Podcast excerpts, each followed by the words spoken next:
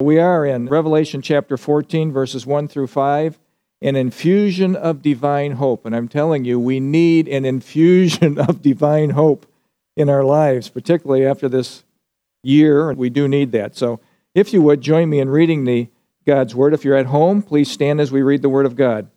Starting in Revelation 14, verses 1 through 5. Then I looked, and behold, a lamb standing on Mount Zion, with him 144,000, having his father's name written on their foreheads. And I heard a voice from heaven like the voice of many waters, and like the voice of loud thunder, and I heard the sound of harpists playing their harps. They sang as it were a new song before the throne, before the four living creatures and the elders. And no one could learn that song except the 144,000 who were redeemed from the earth.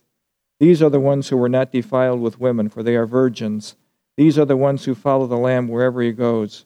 These were redeemed from among men, being firstfruits to God and to the Lamb and in their mouth was found no deceit, for they were without fault before the throne of God. Father, we thank you for your word and thank you for time that we can spend together as the body of Christ. Lord, we do need an infusion of hope. Uh, Lord, lift up our spirits. Encourage us today as we hear the word of God. Holy Spirit, please bring healing to each heart and each person that hears this message.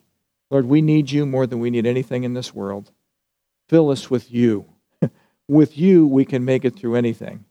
We can do all things through Christ who strengthens us, and we can make it through anything through Christ who strengthens us. Thank you for this time together. In Jesus' name, amen. You may be seated wherever you are.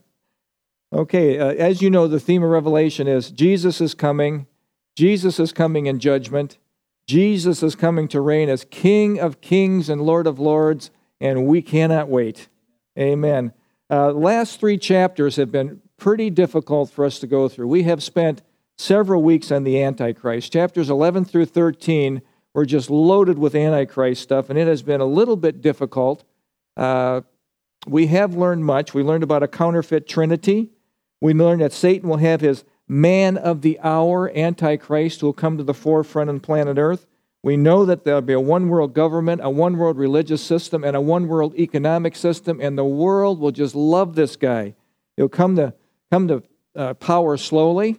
He will be the hero of the hour, the man of the hour. And I will bet you, if you could project into time ahead, he'll be Time's Man of the Year. time Magazine's Man of the Year. He will gain momentum, gain power, but in the end, he'll be possessed by the dragon. And in the end, he will be as despicably evil as the dragon is himself what the Antichrist will do. He'll bring peace and prosperity to the earth. Remember, he comes in riding on a white horse, and he is, he'll be an economic guru. He'll bring the world prosperity. He'll, and I think he will do this. He'll probably promote programs to feed the hungry, uh, help the homeless, fix the problems of society. He will, he will be called by the earth dwellers during the trumpet judgments. I think that he's going to rise to power and during the trumpet judgments, when God is pouring out all those trumpets and all that, all the uh, wrath of God on the earth, and they are suffering so much, they will turn to this one man for comfort. And he will then ascend to power and win their hearts. He'll be a superman, a humanitarian extraordinaire. But then something will happen. The trumpet judgments, uh, remember, they kind of breach the, the middle of the tribulation. The last trumpet starts the bowl judgments in the last part of the tribulation. Something awful happens in the middle of the tribulation period. Antichrist will possess, be, possessed by Satan. The false prophet will come on the scene in raging splendor and insist that everyone pledge allegiance to the Antichrist, to take the mark of the beast, the number of man, which is 666. After three chapters of Antichrist carnage, John is receiving a revelation that kind of leaps into the future, seeing the Lamb on Mount Zion. He needs a relief. The 144,000 are pictured on Mount Zion. They have made it through their mission. They have accomplished what they were called to accomplish. And everyone needs an infusion of divine hope. We have gone through this teaching. We have experienced the, the carnage, so to speak. And we need a vision of, of divine hope. In chapter 14, this is a victory picture of Jesus Messiah. He is on Mount Zion, and again it's projected forward, and the 144,000 have completed their mission. mission accomplished for them.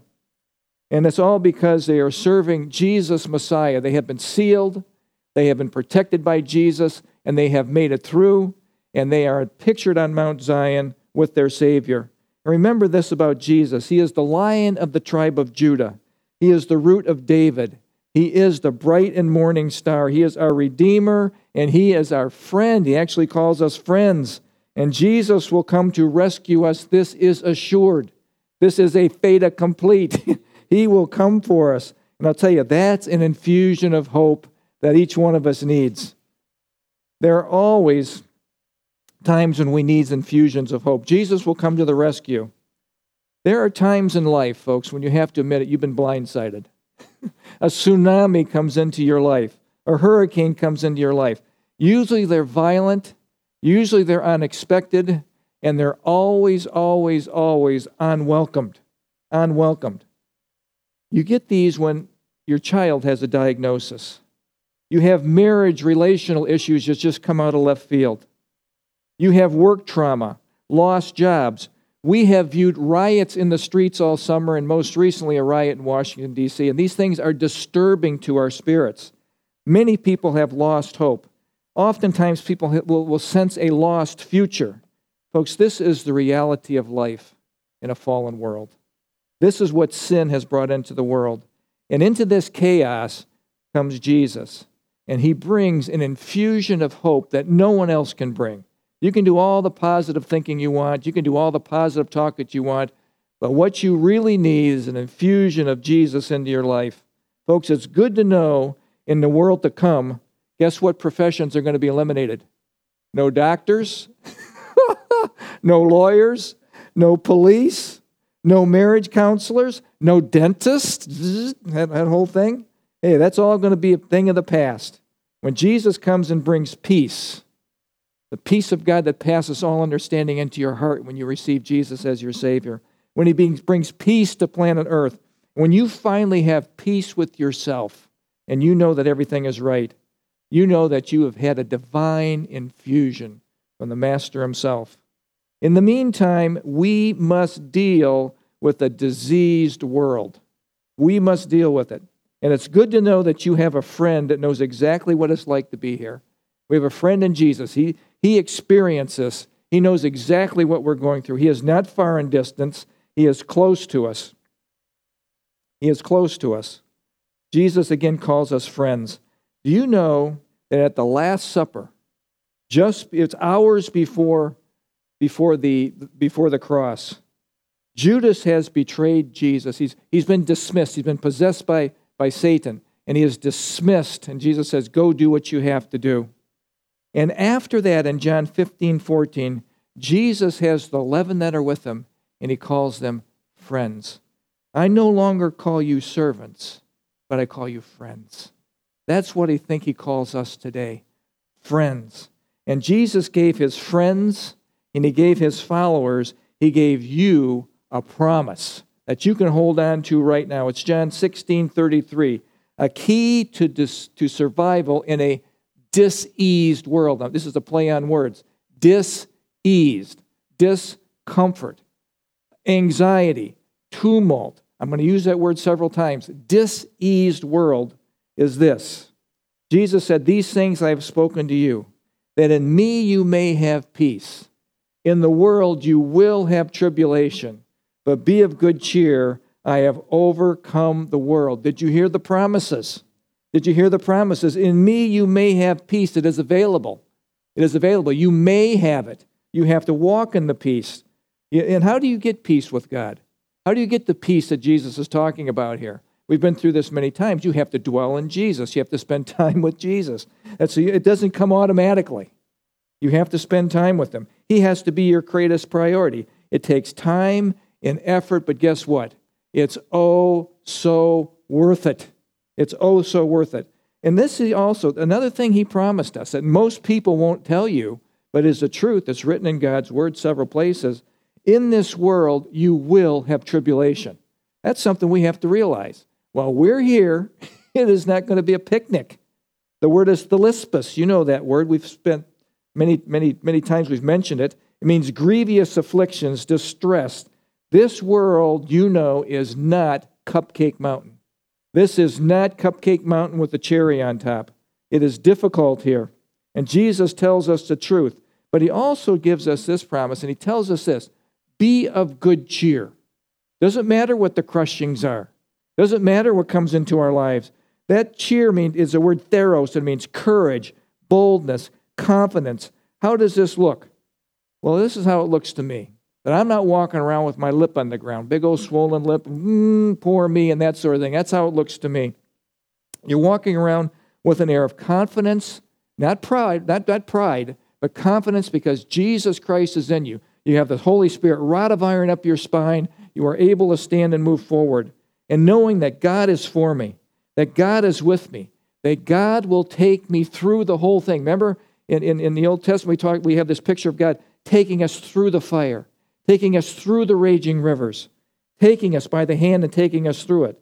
And then finally, knowing this, I can be of good cheer, I can be bold, and I can be confident, all because of my God. It is not me, it is me dwelling in Him. And It's a byproduct of that.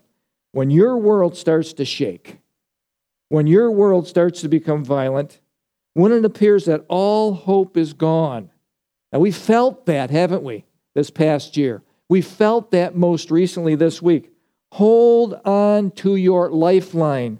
Simply hold on to Jesus and know that He's holding on to you. I love this little picture.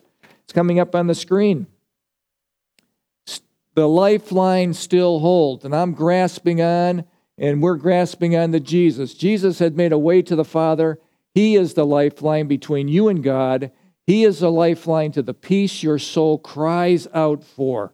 Doesn't it just cry out for just the peace of God that passes understanding? When war wages within you, when turmoil surrounds you, Jesus is your lifeline, for he is the maker, the giver of life, the Christ, and the only light to follow. And you can overcome the turmoils of the day by holding on to Jesus. He is the lifeline, and folks, this is the truth, still holds, still holds. You know, Peter, Andrew, James, John, Matthew, Thomas, Philip, Bartholomew, and so on. They held on to Jesus all the way to the end. And that is what we are to do hold on to the lifeline. In chapter 60, excuse me, in chapter 14, we're going to see six scenes of hope. We will get what we, what we need. We will get a needed infusion of divine hope. Scene one in verse one the 144,000 in heaven, an infusion of divine hope. Then I looked and behold, a lamb. Isn't that peaceful? A lamb standing on Mount Zion, which is, which is emblematic of, of, of the Temple Mount in Jerusalem.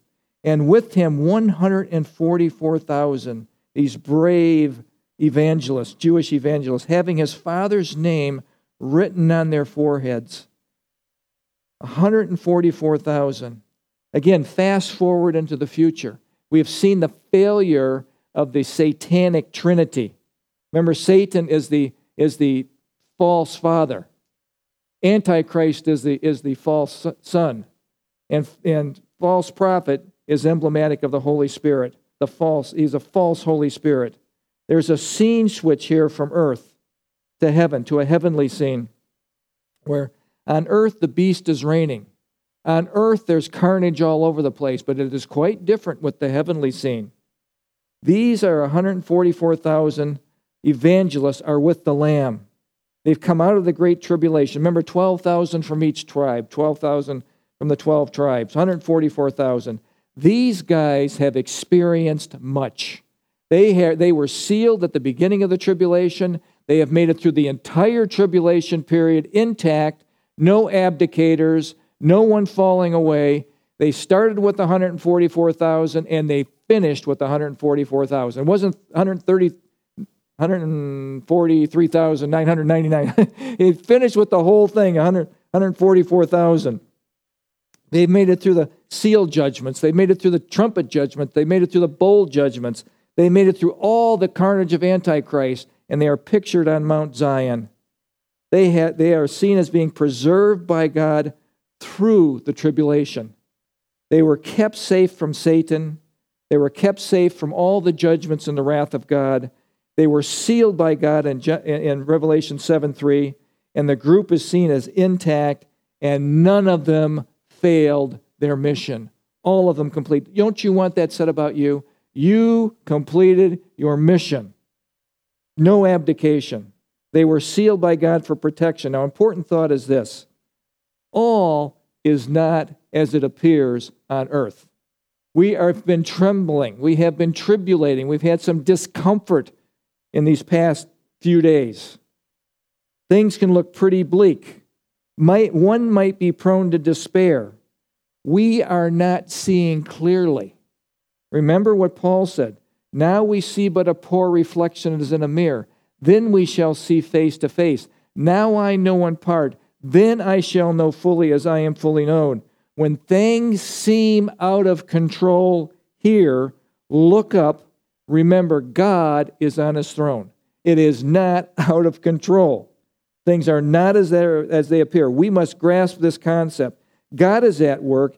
Even when we cannot see him at work, we must realize he is in control.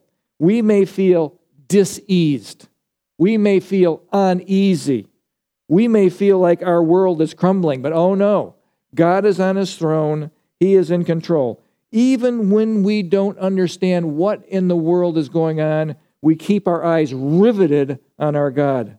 The 144,000 are sealed by God. But guess what? Guess what? You are also sealed. What does sealing mean to me? God has placed his name on them, and he's placed his name on you. Ephesians chapter 1, 13 and 14 says this We're sealed by the Holy Spirit at the second, the moment we said yes to Jesus' offer of salvation. We were sealed for protection and ownership. In him you also trusted after you heard the word of truth, the gospel of your salvation, in whom, in whom also having believed, you were sealed with the Holy Spirit of promise, who is the guarantee of your inheritance, a guarantee that you will make it home. A seal is a mark of privacy, genuineness, security. It is a guarantee. You are sealed, you're guaranteed of making it home safely and living in a diseased world, an uncomfortable world, an anxiety producing world. This is must know information. You are God's property, you belong to Him. And those sealed, guess what? You will never renounce your faith. You will never renounce your faith in Messiah. I mean, we might have down times, we might have doubting times, but we will never say, No, we just cast you away, Jesus. If you're genuinely born again of the Spirit, you will not do that. Now, look at this sounds warm and fuzzy. This sounds like, like a time when we need a, a little break. And so I'm going to give you a little warm and fuzzy picture of this little cat here that we have, and it's just so comfortable and so nice, and he doesn't have a care in the world. And this is how we should go through life, folks. I'm not talking about apathetic, but, but realizing that, hey, we can, we can live in this world of dis-ease with the ease of the Savior. He can make us warm and fuzzy inside through the most tumultuous things that can happen in this world. Now, what do these heroes need that are now on Mount Zion? They need the presence of God, the comfort of God, after a time of earthly pilgrimage where they have experienced so much, they need to be with the Lamb. Now, we are living in a diseased world, like I've said multiple times. The words of the psalmist may encourage you. Psalm 118, verses 5 through 9, say the following, says the following I called on the Lord in my distress, in my disease. The Lord answered me and set me in a broad place, a safe place, a solid place. The Lord is on my side. We need to know this. This is essential to know while you're here. The Lord is on my side. I will not fear because I know this truth. The Lord is on my side. What can man do to me? And we need to know that because we may be experiencing man pressure in the future as the true church of Jesus Christ. We must have in mind, what can man do to me? And that's nothing because I'm in the hands of the Savior. If they kill me, I'm home. I'm home with Him. The Lord is for me. Among those who help me, we need to know this. The Lord is for me. And you can even say that out loud. If you were here right now today, I would have you saying, say it right out loud, the Lord is for me. The Lord is for me.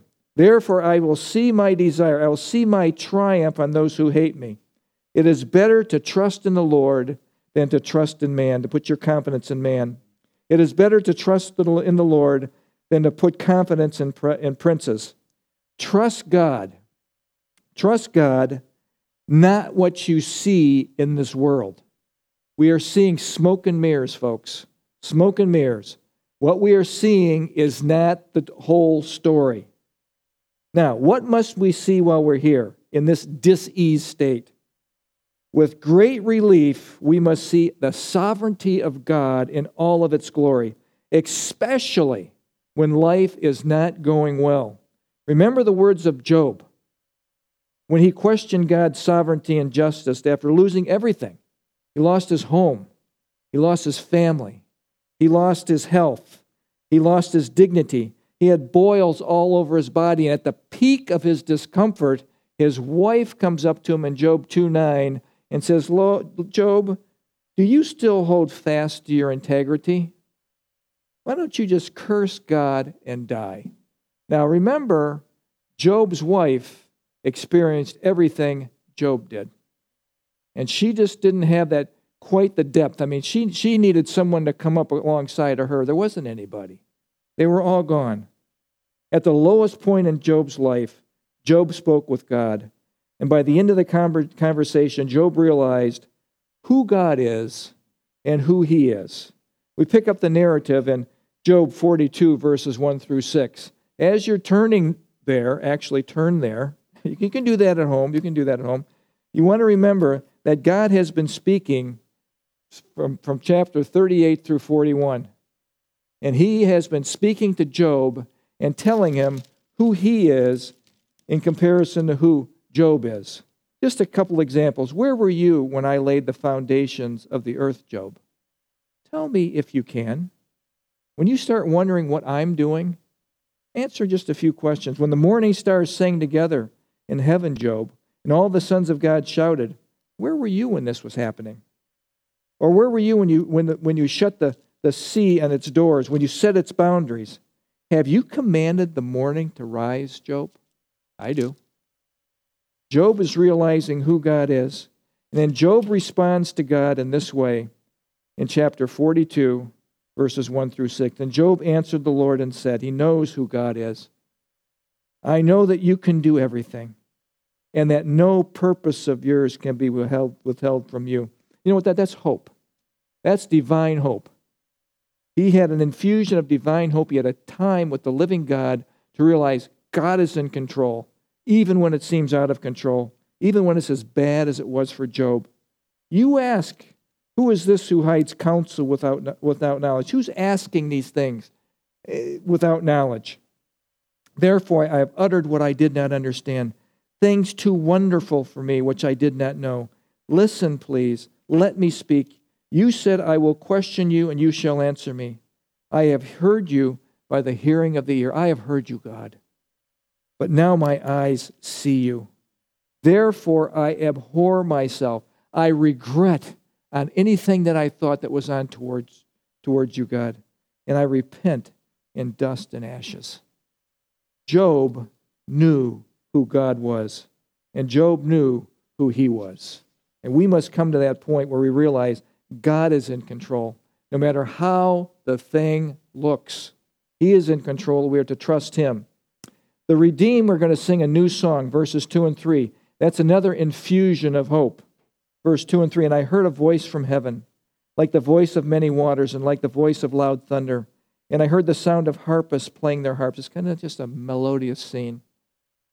They sang as it were a new song before the throne, before the four living creatures and the elders. And no one could learn that song except the 144,000 who were redeemed from the earth. John is the one speaking. He said, I heard a voice from heaven. And the question number one is Who is this voice? Now, we know from other scriptures, we use scripture to interpret scripture, who this voice is. In Revelation 1:15, his voice is as the sound of many waters. Folks, this voice is none other than the Lord Jesus Christ himself. And question number two is where is John when he hears this? And probably on earth. He hears it from heaven. He's probably on earth. He has a vision. I heard the voice from heaven. The voice is loud, the voice is powerful, but yet the voice is comforting. Oh, you're hearing the voice of the Master. And these have finished their race. The song was special for the 144,000. This was their song, their song, mission accomplished. They are called the redeemed. And you also are the redeemed. What does redeem mean? It means to buy back, to pay the purchase price. The idea is this Christ paid the price that was required for us. He removed the sinner's responsibility to pay it himself. We cannot pay it. It's impossible for us to pay it. Only Jesus could pay the debt. Jesus sacrificed his life for us. Jesus took all of the wrath of God that I deserved on the cross. Jesus took it. Look at Isaiah 53:10 says this, it pleased the Lord, it pleased Yahweh, it pleased Jehovah, it pleased the Father, it pleased him to crush his son. He, he put all of his wrath on Jesus, all of his grief on Jesus. And why did he do this? Because he loves us. He sacrificed his son for us so that we can have a relationship with him. God did this for us. The moment that I believed in Jesus as my Savior, I was justified. And if you've gone here any period of time, you know what justified means. Most people don't have a clue what it means but it means the imputed righteousness of Christ is given to me the instant that I believed.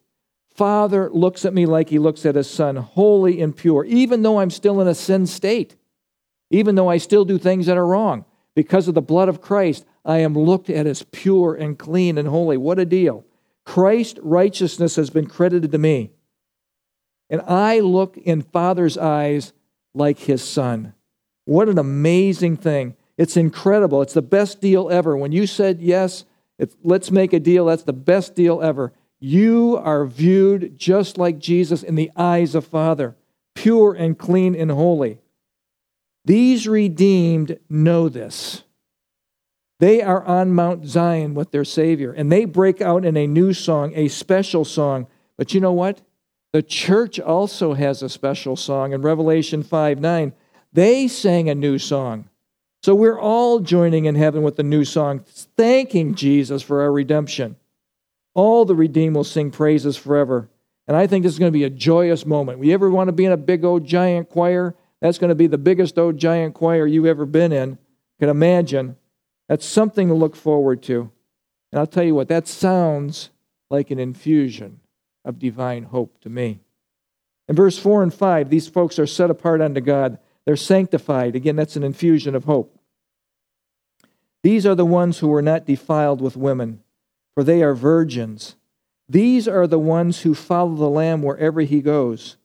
Now, this gives you a clue. This next sentence gives you a clue when these people were saved. These were redeemed from among men, being first fruits to God and to the Lamb. These were the first saved in the tribulation. They were the ones that were saved and started to evangelize the world. And in their mouth was no deceit, for they are without fault before the throne of God. Not defiled with women, redeemed from among men, first fruits. These are virgins. Now think about this. This is a horrific time, a horrific time that they will be ministering in. Antichrist will be on his rampage, killing every single believer he can. Millions Billions will be killed, and the persecution of the tribulation saints will be off the charts. This will not be conducive to them having a marriage or a family or anything like that. Their whole mission is going to be single minded, serving the Lamb. These men are wholly set apart unto God.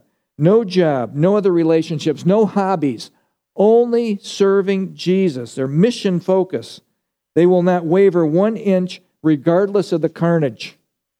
Now, let me say this these are true disciples of Christ. And I want to also emphasize this there's a big difference in someone being saved and someone being a disciple. How so? How so?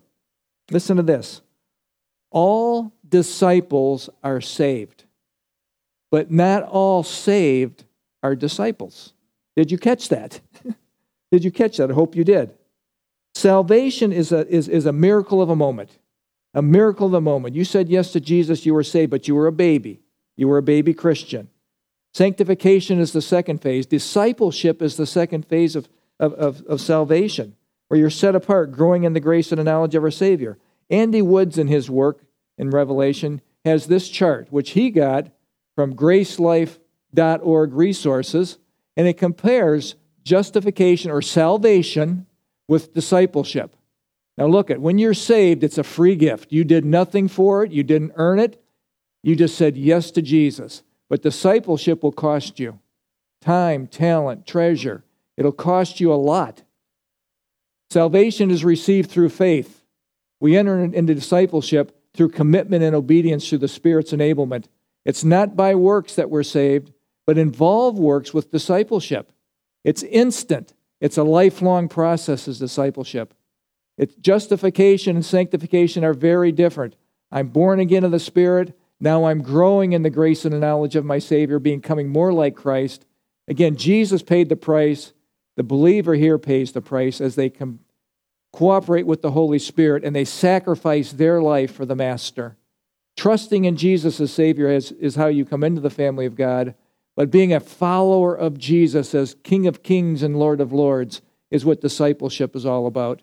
Believing in the gospel is important to get saved, but obeying the commands of Jesus shows that you love him, that you're his disciple.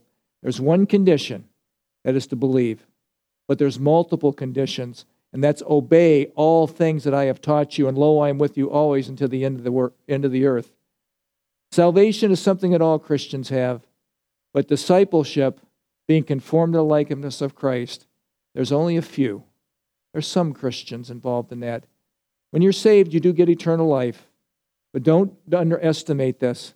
As a disciple, you'll receive rewards and authority in Jesus' kingdom. This, folks, is a big deal. So many people get stuck on, well, I just want to make it. I just want to make it. Oh, no. You'll be so thankful that you worked for the Master for the rest of your eternity. Rewards and authority. Big difference between being a disciple and being saved. Your entire Christian life is, de- is designed for you to become a disciple of Christ, not simply a believer and a baby, non productive, immature. You want to be productive for the master, maturing. Romans 8:29 For he whom he foreknew he also predestined to be conformed to the likeness of his of his son. Every single believer is encouraged to grow in the grace and the knowledge of our Lord and Savior. Now listen, no one is saved to be a baby forever. And you know how ugly it is to see some old dude looking like a baby? It's not nice, is it? It's awful to see an older Christian this way. But this is where most American Christians are.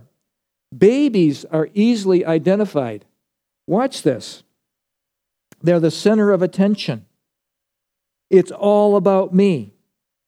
Babies never serve but always want to be served, are easily offended. Babies are easily offended. I'm going to take my toy and I'm going to go home and cry to mom. That's what happens with babies. I'm going to take my ball and go home. Now, I want to give you a picture here of a baby church. Now, this is not our church, okay? I want to make sure that you know this. But this is a pastor's worst nightmare. When you have a baby church like this, you can see a cross section of people here. Here's the loner. I'm coming in. I'm going to hear what you got to say. And as soon as the bell rings, exit stage left, I'm out of here. Then you have, I can't believe he said that. Did he really say that? Then you have the studious one. I'm going to get the pastor this week. I'm going to get him. And then there's always this dude right here, asleep, sawing logs, and then you have people that are just playing around, joking around. You have the queen of the church, and then you have the high needs person, the high needs baby. Oh, give me the attention. This is emblematic of the church in America. But let me qualify this for just a second. Pastors have a huge responsibility in this, in this light. Think about this. Often these types of congregations are pastor caused. How so? Because you fed them pablum and baby food all along. You gave them the little bananas, and they all want the banana baby food, and they all want the little dessert baby food, and you never gave them the nutrition, the meat and potatoes to help them to grow. What did it say in 2 Timothy 2 4? When Timothy was being admonished, preach the word, Timothy. Preach it to them. Kerusso, herald truth to them, Timothy. Be prepared in season and out of season to correct, rebuke, and encourage with great patience. For the time will come, Timothy, when men will not, will not put up with sound doctrine, but instead will gather a great number of teachers to say what their itching ears want to hear. You know, when you have a, a baby church, go back to the other one, Maritza. When you have a baby church, there are people that aren't going to want sound doctrine, and they will actually seek out places where they are the center of attention, where they never have one iota of intention to serve the master by serving in his body. And a lot of that lays, again, on the pastor. Now, what you want to see is the next picture. This is the type of church you want to see. You want to see Bibles out. Now, today, because we have modern technology, you can have your iPhone or iPad. But the point is, is that you have people that are Bereans searching the scripture to make sure what the pastor is saying is truth. That is very important. You cannot be a Berean if you are simply having a verse slashed across the screen, don't know if it's in context, have the guy give a talk that has nothing to do with the context of the scripture, you must be able to see, search that out. You have a responsibility as a Berean to do that. Now, let's move on. Thinking about this. The 144,000 were first saved in the tribulation. Again, they're the first ones, the first fruits, with much more to come as the promise. In Revelation 7 9, we know exactly how effective they were. There was a multitude saved out of every nation, tribe, people, and tongue. They were very effective. God's Spirit is very much at work in the tribulation period. Many were obedient and dedicated themselves to, the, to Christ. And now, because of these 144,000, they will be before the Lamb. In, the, in their mouth, there is no deceit. That's what marks these people. Nothing pseudo, nothing false. And again, these guys were not pandering to the, to the population. They weren't telling them what they wanted to hear. They were telling him what they needed to hear. The instant, the instant they believed, they were justified, all because of Jesus. And they were instantly holy and without blame in Ephesians 1 4. They were instantly without spot or wrinkle, Ephesians 5:27. Again, they were easily they were instantly holy and blameless and above reproach in Colossians 1:22. And in the benediction, benedicto means to Benny is it as well, and, and addiction means to speak, to speak well of. In Jude 24, we read this Now to him who is able to keep you from stumbling or to keep you from falling and to present you faultless. Faultless. That's how God's going to look at you because of Jesus before the presence of his glory with exceeding joy. To him was able to do that. Jesus, Messiah, is our Redeemer. He is the one that paid the price. He is our reconciler. He brought us in the right relationship with, with, with the Father. He is our mediator. There's one mediator between man and God, the man Christ Jesus. He is our propitiation. That's a big word, isn't it? That's a big word. It means this an acceptable sacrifice, appeasing the wrath of God. Remember, all those outside of Jesus Christ, all of those who reject Jesus Christ, we know in, in uh, Romans chapter 5, verse 10 or so, are under the wrath of God. They're enemies of God. They're pictured that way. Jesus is our justifier, but guess what?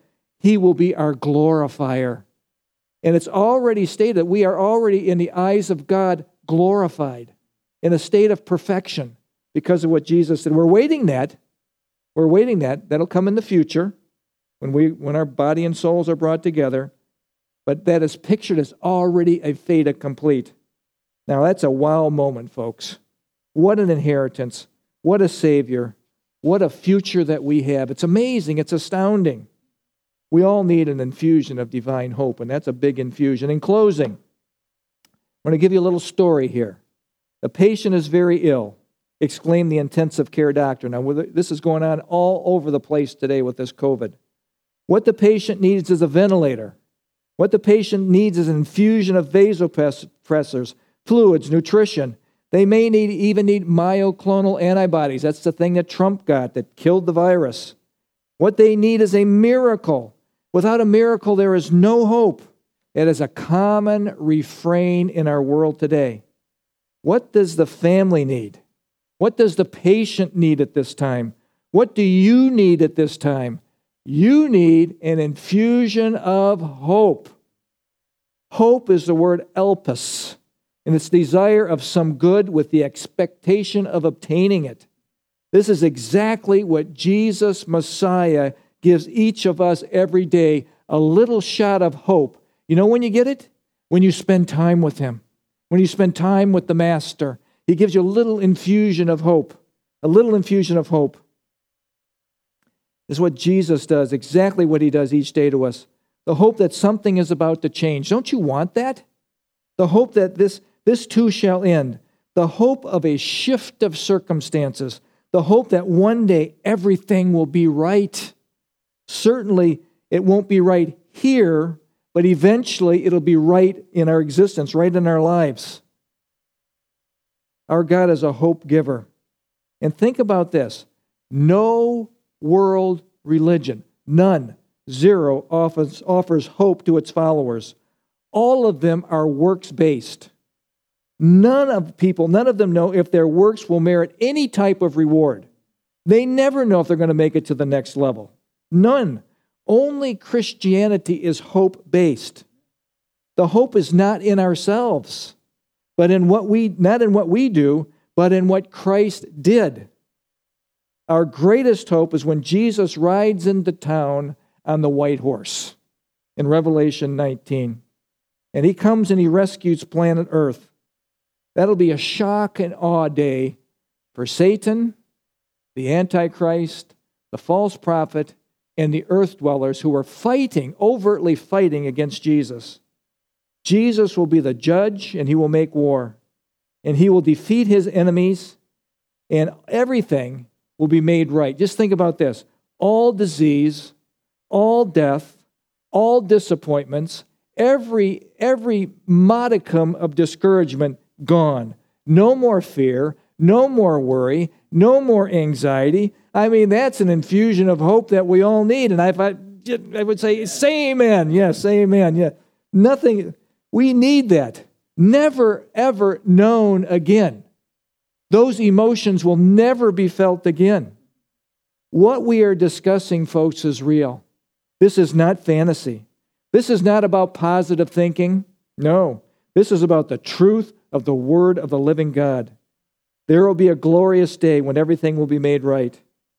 No more sin, disease, death, destruction, disappointment gone.